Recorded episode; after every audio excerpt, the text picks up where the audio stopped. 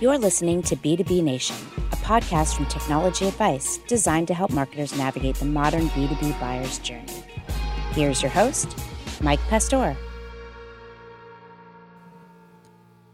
Revenue operations. It's a term that barely existed a few years ago, and today, if your role hasn't been recast as part of a revenue ops team, you probably know a fellow B2B marketer whose role has. So, what is this world centered on revenue operations and revenue operators all about? I'm Mike Pastor from Technology Advice.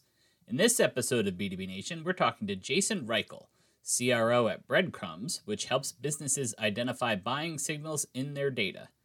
Jason is a big proponent of revenue ops.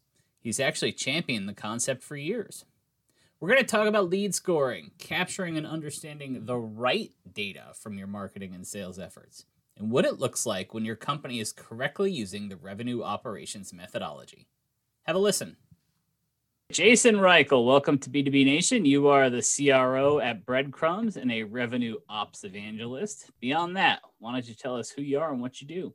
Sure. Uh, so my background is in product and consulting. Uh, and while I was working as VP of products in SaaS companies, I realized that the go-to-market teams were kind of, kind of, and I don't know if we can curse here, but kind of and I started uh, thinking about there must be a way to help businesses in the SaaS technology space really understand who their customers are, really sell to them personally, and really scale. Uh, and so that led me to create a company called Go Nimbly. Uh, Go Nimbly was the first revenue operations consultancy, and we worked. Uh, and I was the CEO of that company for five years, and we worked with companies like Zendesk and Twilio, and, and we're still working with those companies, PagerDuty, all of that. And during that time, my goal was to figure out what this new world of revenue operation looks like and what tools they need. I eventually figured that out and went to work with a company called Breadcrumbs, and that's where I'm at now CRO. Um, and I'm bringing um, tools to market that help businesses de-silo and accelerate their revenue. Uh, and breadcrumbs has our first our first major part of our product is around lead goal optimization or uh, you know lead scoring as it's called. That's not really how we think about it. We think about it a, a little bit differently which i know we can get into. Uh, but ultimately uh, that's where i'm at now because i believe that done the research i've managed billions of dollars of revenue for saas companies and now it's time to put some of those learnings to work in software. What's wrong with the way most companies are scoring their leads? And it, it sounds like maybe we're going to start with the terminology there that scoring maybe isn't the way to talk about it I think that scoring is a fine thing. Most products score. I think most businesses, especially if you do high volume leads, if you're, uh, you know, a SaaS company with a freemium product, uh, or you know, you're you're doing some kind of trial pilot to paid, I think it makes a lot of sense that you're going to have a lot of leads. I think most organizations in that environment need to have a basic lead scoring model. And so, for those of us that you know, I think everyone listening this hopefully knows what lead scoring is. But if you don't, it's the idea of demographic information, some kind of most of the time just demographic information about someone and if they're qualified for your business. Ultimately, now people have added things like activities and other things into that mix to get more of a dynamic score around account or, or business and person, which is a step in the right direction. But most lead scoring solutions that people implement into their businesses are a static, uh, static score that would score Jason Reichl today and leave Jason Reichl alone. Some very, very high techy tools will might might put some things in like over a period of time degrade Jason's score because he's no longer as interested in our product.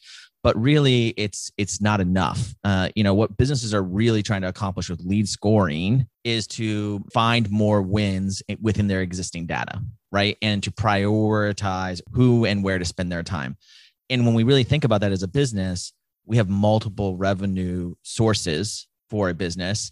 Um, and the three that come to mind right away is new acquisition, right? So that's the standard kind of lead scoring model that marketing usually handles. But you also have things like product led growth. You also have things like churn mitigation. All of these things cost your business money and your customers. That one person, Jason Reichl, has a propensity against all of those goals of in your in your organization once he's a customer or even before he's a customer based on his signals that he's sending out. Um, and so i think it's really important for business to, to understand it's something it's multifaceted and it's also against time. So jason reichl today is not jason reichl three weeks from now a year from now five years from now. Um, and so businesses really need to look at people in those ways in order to offer the right value at the right time. I get that a lot of companies maybe don't understand the complexity of lead scoring the way you just laid it out, that it, it, tends to be static and it doesn't keep up with changes in the person or in the market. How many companies still have the problem of they're not scoring their leads at all? Are they're doing very, very like surface level scoring? I would say that you know just because my my vertical that I, I tend to services in the high tech industry, I would say that by the time that an organization has raised you know a Series A or around two to three million dollars, most organizations have some kind of lead scoring put in place, which is good. The problem with that is it's usually very very simple things like hand raiser activities for those people that don't know that it's like someone filling out a demo form. Of course, that's going to be a rocket to your sales team but how do you actually segment everything out and think about where the person is in their buying journey?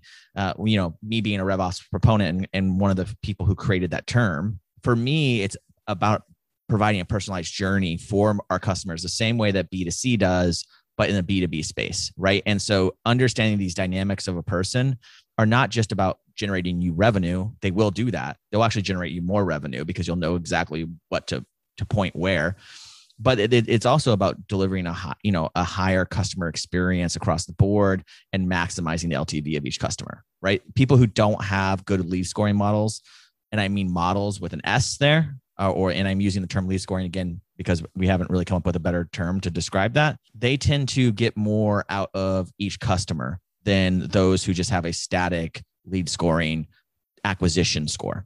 Um, and so, you know, this is something that I really believe that revenue operators need to, to hone in on. I'm very big proponent on the job of the revenue ex, uh, operator is to accelerate revenue and to get the most out of each yes. It's not really about converting more uh, people into yeses. That's kind of the job of the sales team and the marketing team. And, and that's what they're actually always working on. The job of the revenue operator is to maximize that revenue by providing insights to the team, by making sure that that experience is customized to that buyer.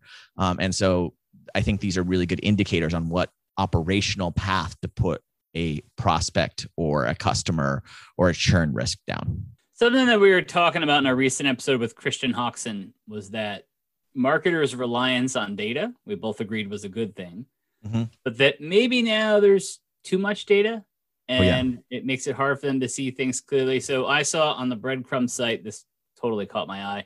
You say 95% of the data doesn't matter. So my question for you is, what's the five percent that does matter, mm-hmm. and what do you do you think that the quest for data has become a bit detrimental to marketers?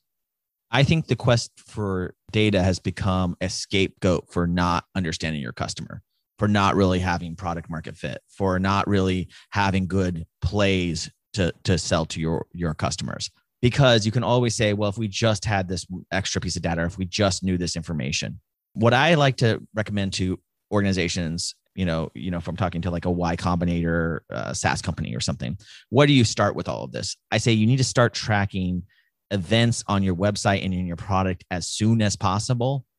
Just start tracking them. Then go back and look at what the yeses did. And those are the signals that ultimately matter you know and if you use a, a, tool like breadcrumb you can feed that into you know our algorithm and we'll make suggestions against your you know your score your optimized score right? You, or whatever you think it might be. We don't we never change thinking something automatically. We're really against like machine learning and ai is great but it, it never stays in time with your business. So you might decide hey we're going to a different market or we're trying to do something different and your AI, you know your data doesn't support that. But if you're very early on just analyze the signals that actually led to the yes because everything else is a fire hose. And you know, I talk about this a lot. There's the activity fire hose. I'm about to post about it on LinkedIn today, actually. There's the activity fire hose, and then there's actual signals to buy. And since we've all spent the last year basically sitting on our computers, uh, there is more, you know, there's more uh, signal, uh, you know, more noise than signals than ever before. I look at products all the time that I don't intend to buy. Why am I looking at them? Well, because I have more time and because I'm here, right? Uh, and I think that's only going to that's already started to happen before COVID, but it's definitely much more now. You know, it, it is the the entire internet now is this place not where people just go for you know research, but also to kill time or to look stuff up that they're just kind of interested in. And so those are not all signals anymore. You know, people used to say, you know, when the digital revolution first happened, oh, you know, they go to your website and they study you. So if they're on their your website and you're, they're reading your blog, now people read blogs of corporate websites to learn tips and tricks and never intend to buy anything right so like you know that's the world that we actually live in today it's very similar you know to some of my marketing friends that i was talking to you know five or six years ago that was like yeah we go do this trade show a lot of people are just coming by for free swag it's really hard to tell which people actually are buyers in this space and actually we can find out that the people that show up to the the the t- conversation that the CEO gives are a better indicator of the people that are likely to buy versus the people that stop by the booth. And now it just becomes brand awareness, right? And so ultimately i think that's kind of where we are. The 5% is what matters to your winning you know your your your closed one opportunities and you should analyze that. The only way you can analyze that successfully is by from very early having the events on your website tracked and as early as possible having your product interactions tracked. Those are the two key drivers for true signals in my opinion. Everything else you're lucky if you'll be able to figure out and crack, you know, what's really going to drive business. You know, even things like co-marketing on other people's websites and things like that are are getting more and more difficult to understand. So I think clear CTAs to drive people to very specific actions are are, are something something that B2B has been really bad at. You know, if you at Follow Salesforce, you can look, read an email, click on something, end up in a well of a website, never really clear on what you're supposed to be doing. I would say that that wouldn't be a very good signal, right? So you need to have very clear signals planned out. I think it's at the point where revenue operations and marketing have to be surgical in their approach. And then also be aware that customers don't follow the journey that you always put out in front of them. And so that's why analyzing what they actually did is important. So I, I always tell people we need to have a data hypothesis, we need to have a narrative that we think someone's going to do. And then we need to compare that narrative. And those are the true signals that will kind of raise up in our, our scoring algorithms that we use at breadcrumbs and that we suggest our customers use as well.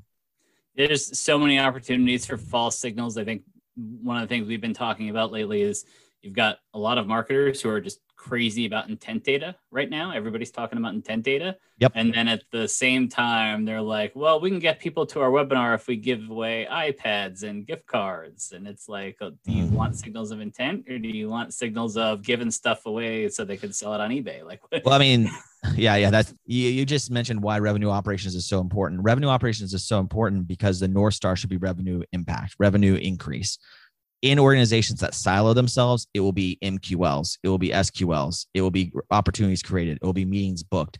All those are not indicators of winning. Those are all just indicate they only matter if it actually leads to new revenue, right? And so, uh, you know, I can always tell an organization that is hyper focused on KPIs usually is not seeing the revenue impact of an organization that is is really centered around one idea, which is we're going to grow revenue of this company uh, and what and the, the teams being more solidified as one unit versus being separate in silos. You know, whenever I'm hearing that iPad trick that you just mentioned, it's like, well, that's because someone has an MQL target that they need to, to supply. Um, you know, and that, and then you know, you go, well, how we need more MQLs, and they go, well, we could just give more iPads, and you know, that's not really a real strategy that's going to work. I, I think everyone knows that. Like, I think everyone knows that I think everyone is uh, exhausted from a very hard year and a half where, you know, in, in technology, net new sales dropped to 20%. I mean, I think that's why you hear so much, so many people talking about product led growth is because it's actually easier and been more effective for growing SaaS companies to find new upsells within their current customers than signing net new customers. So I think there's a lot of fatigue. I think we're to, I think suddenly we're to get back to this idea of all these growth hacking techniques that really only work for short periods. I think, you know, as an industry, we're going to go through a little bit of like uh, kicking, you know, dusting ourselves off and trying to get back to, you know, quote unquote business as usual. I hope we don't go back to business as usual. I hope we actually uh, treat people with a little more respect and not, you know, giving someone an iPad. It may be cool. Like the person might be like, cool, I got an iPad, but that's not really what that person wants to be spending their time on. And that's not really going to benefit their company or our company or whomever's company. And I, you know, I think that you can get that same experience. You can give the same experience of giving an iPad to someone by actually helping their business. Um, and so, you know, I, I'm, I'm a big proponent of value creation, um, not asset creation. Um, and so, you know, that that's where I tend to spend all my time thinking about how can I actually help organizations become better and people become more successful. I think that if that's where you focus your time as a software company, how does my software make someone's career better? I think ultimately you win far longer and far more uh, than if you go like my job is to make sure that I get a meeting no matter what. I think that's a losing hypothesis.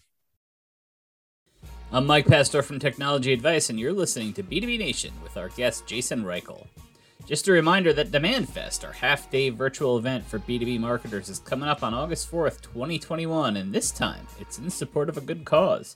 Learn from your peers and support one of our favorite charities, Youth Villages, in the process. Learn more at demandfest.tech. Now back to our conversation with Jason. The idea that existing cust it's cheaper to sell to existing customers than to acquire new customers. Predates the internet predates saas. I mean that is a like a basics of business. Uh-huh. how do we get away from that? Like what? I mean not i don't want to i live in silicon valley so i don't want to get my head chopped up but vcs caring about growth over all else um, and not caring about revenue and a lot of businesses going oh when i ran out of money during covid uh, vcs weren't willing to give me any more because i had didn't have numbers that supported it. So the narratives have started to change you know and everything like in silicon valley that we do is we basically gave upsell cross sell to existing customer base this new term product led growth. Um, and i'm glad because i think those are the people who sales reps marketers they can add the most value to the customers who are using the product. That that is the best signal data that we have as an organization is people already using the product, right? Um, it's the clearest of what they're doing, what they're not doing, how we can help them, how we can add value to their lives. You know, there's also a lot of organizations that are going to use this for you know hiding their cancellation page, you know, things like that, which is which is terrible. You know, I think in in every kind of new idea or catch on idea or, or wherever we're at with this kind of product like growth conversation there's going to be good actors and bad actors and there's going to be people that exploit it and there are people that are doing it for the right reasons. You know and i always urge all ceos that i work with is like you can win you can build that unicorn you know billion dollar company off value much faster than you can off hacks. And you know i've worked with enough good organizations to tell you that's true you know. For every one story you hear about someone doing something sneaky and making you know growing their user base or or doing something like that there's 10 stories of people adding value uh, to their customers and, and seeing growth you know. And so i would say just focus on that as an organization and you, you can't kind of can't go wrong. But it means you have to keep investing in the product and new features and r&d and integrations and all this other stuff because as your customers grow, you want them to be able to grow with the product and to reduce reduce churn, right? The new people who come in, uh, maybe the original product set was fine. Yeah. the feature set was fine, right? Yeah, yeah, yeah, yeah. That that's true. You know, Uh, you know, talking about product like growth being kind of a, a buzzy word that's happening. I don't really think of revenue operations as a buzzword because it, to me, it's a methodology. But when you think about product like growth and where that's going to end up, then you also go to, you know, organizations that are looking at like everyone's a platform everything's a platform everything's you know these kind of concepts which is telling your user base we're going to continue to grow and what you're buying today may not be what we sell tomorrow or whatever the case might be i think that's good you know i i, I think that is a healthier way of adding value to customers than maybe some other organizations in the past, which was as the pro- the product gets more popular, or or they're negotiating enterprise deals with no set price structure, and you know one company is paying ten thousand dollars a year, and another company who didn't argue is paying thirty five thousand dollars a year. I'm not a really big fan. I'm not. I'm not a really big fan of about that. I've I've worked with another a, a number of companies. The reason I'm against that kind of pricing strategy is because you know the best asset you have is your customers, and when you get all those customers in a room one's going to find out that they're paying $300 a seat for you know the, the product and another one's going to find out they're paying $30 a seat for a product. And then you've just blown you know the trust that you have as an organization with those people.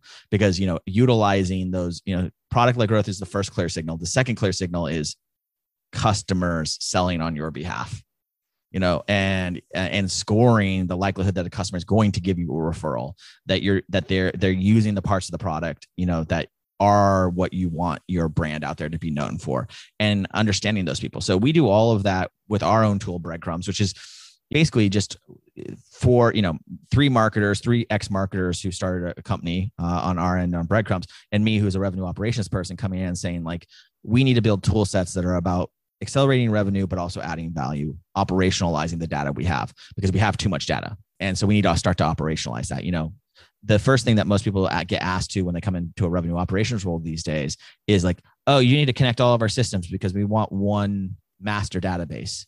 And no one ever goes, well, why? Well, why do we want that? What's that about?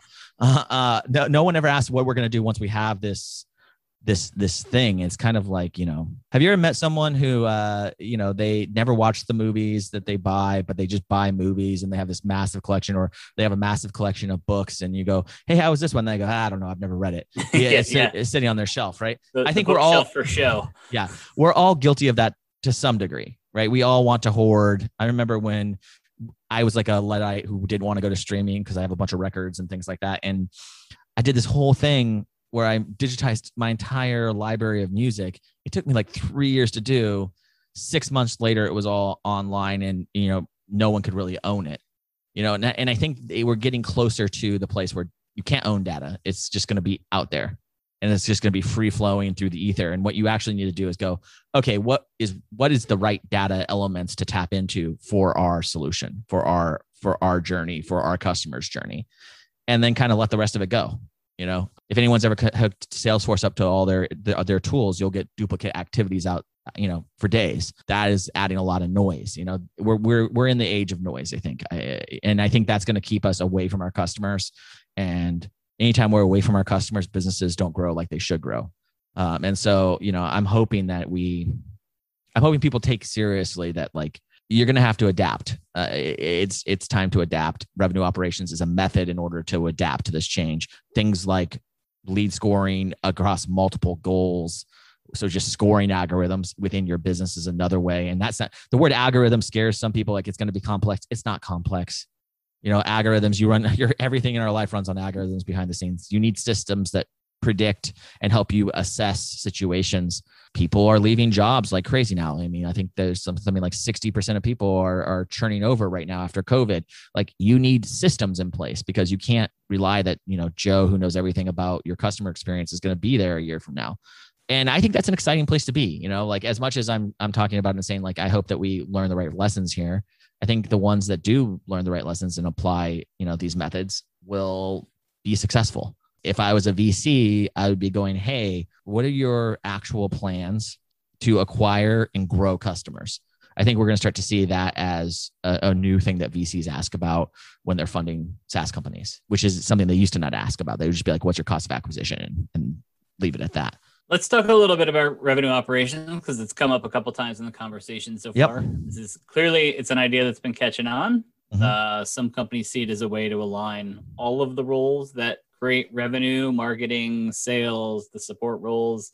I'm going to go out on a limb and guess that there's organizations that have slapped the revenue operations label on their org, but didn't change much of anything because uh, companies do that. Mm-hmm. So you mentioned that it's a methodology. So what does it mean when revenue operations is done well? What does that look like to you? Right. So to me, there's the revenue team, which is a mixture of frontline actors. So you mentioned them, the sales, marketing, customer success those roles in themselves. So let's just focus on that. The the you know the go to market roles the people who touch customers. Those things are blending together more than ever. You know who sits on your website and answers your drift conversations? It's usually an ae or or a sdr right?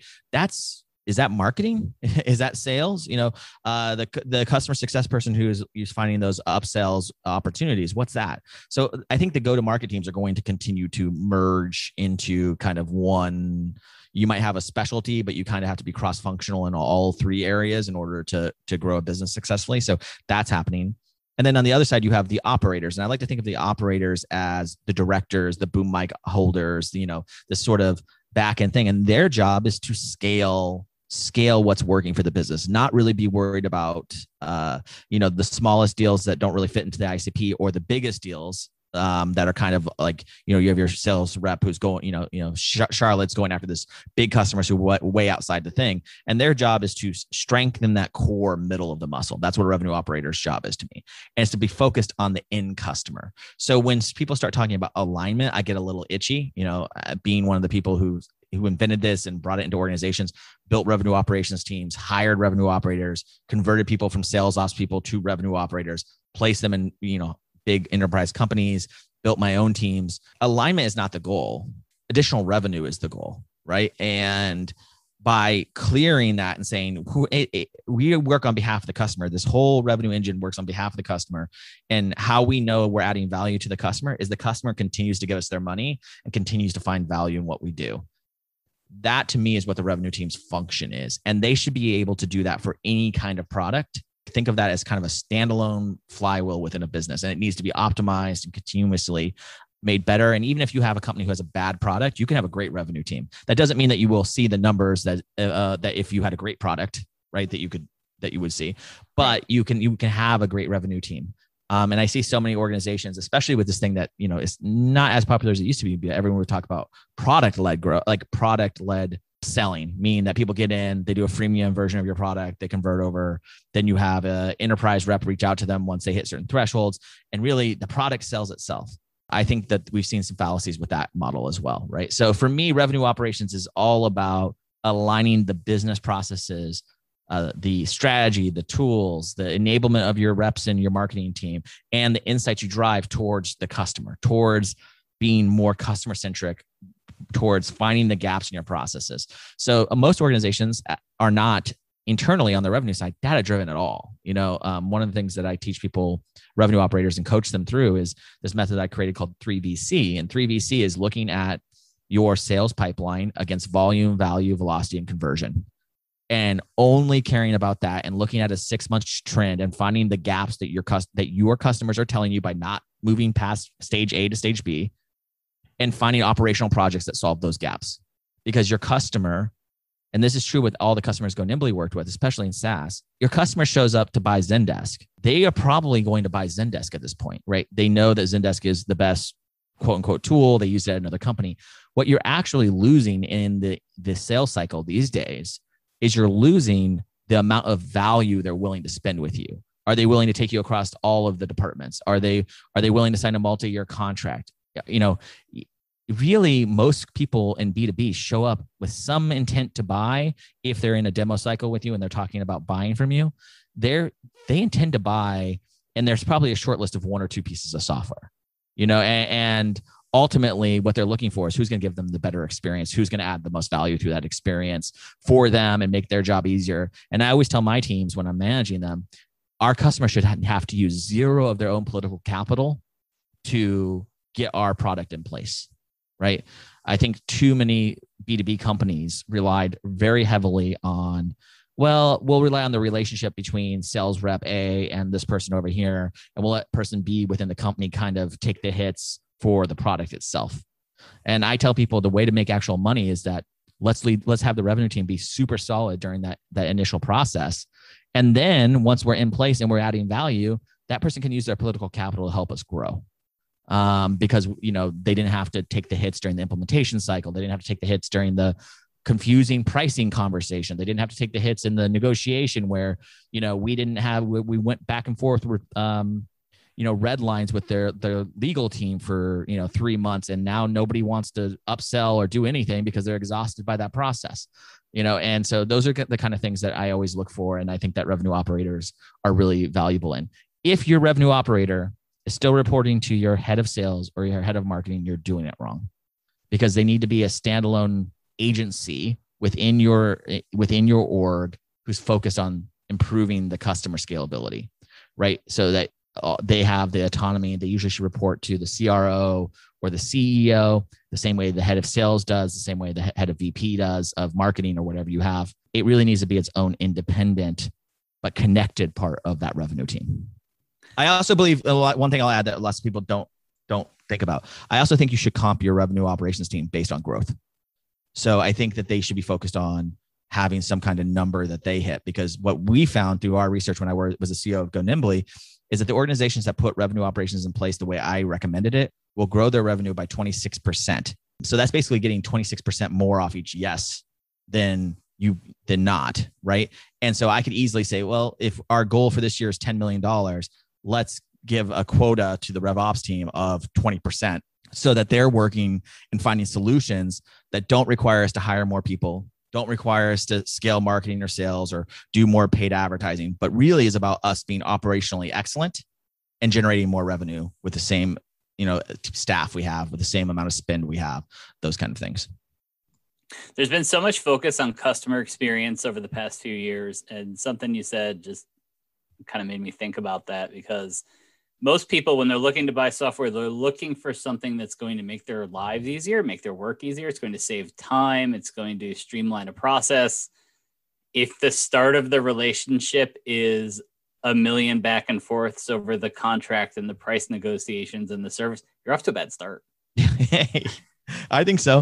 Uh, i don't i don't think good product saves you from that um yeah i also think we're going to start to see less and less products that are about efficiency gains I don't think that that really is that compelling. Uh, you know, the first products that were canceled were products that made people's lives easier during COVID, that things that were just nice to have, that made things speed up.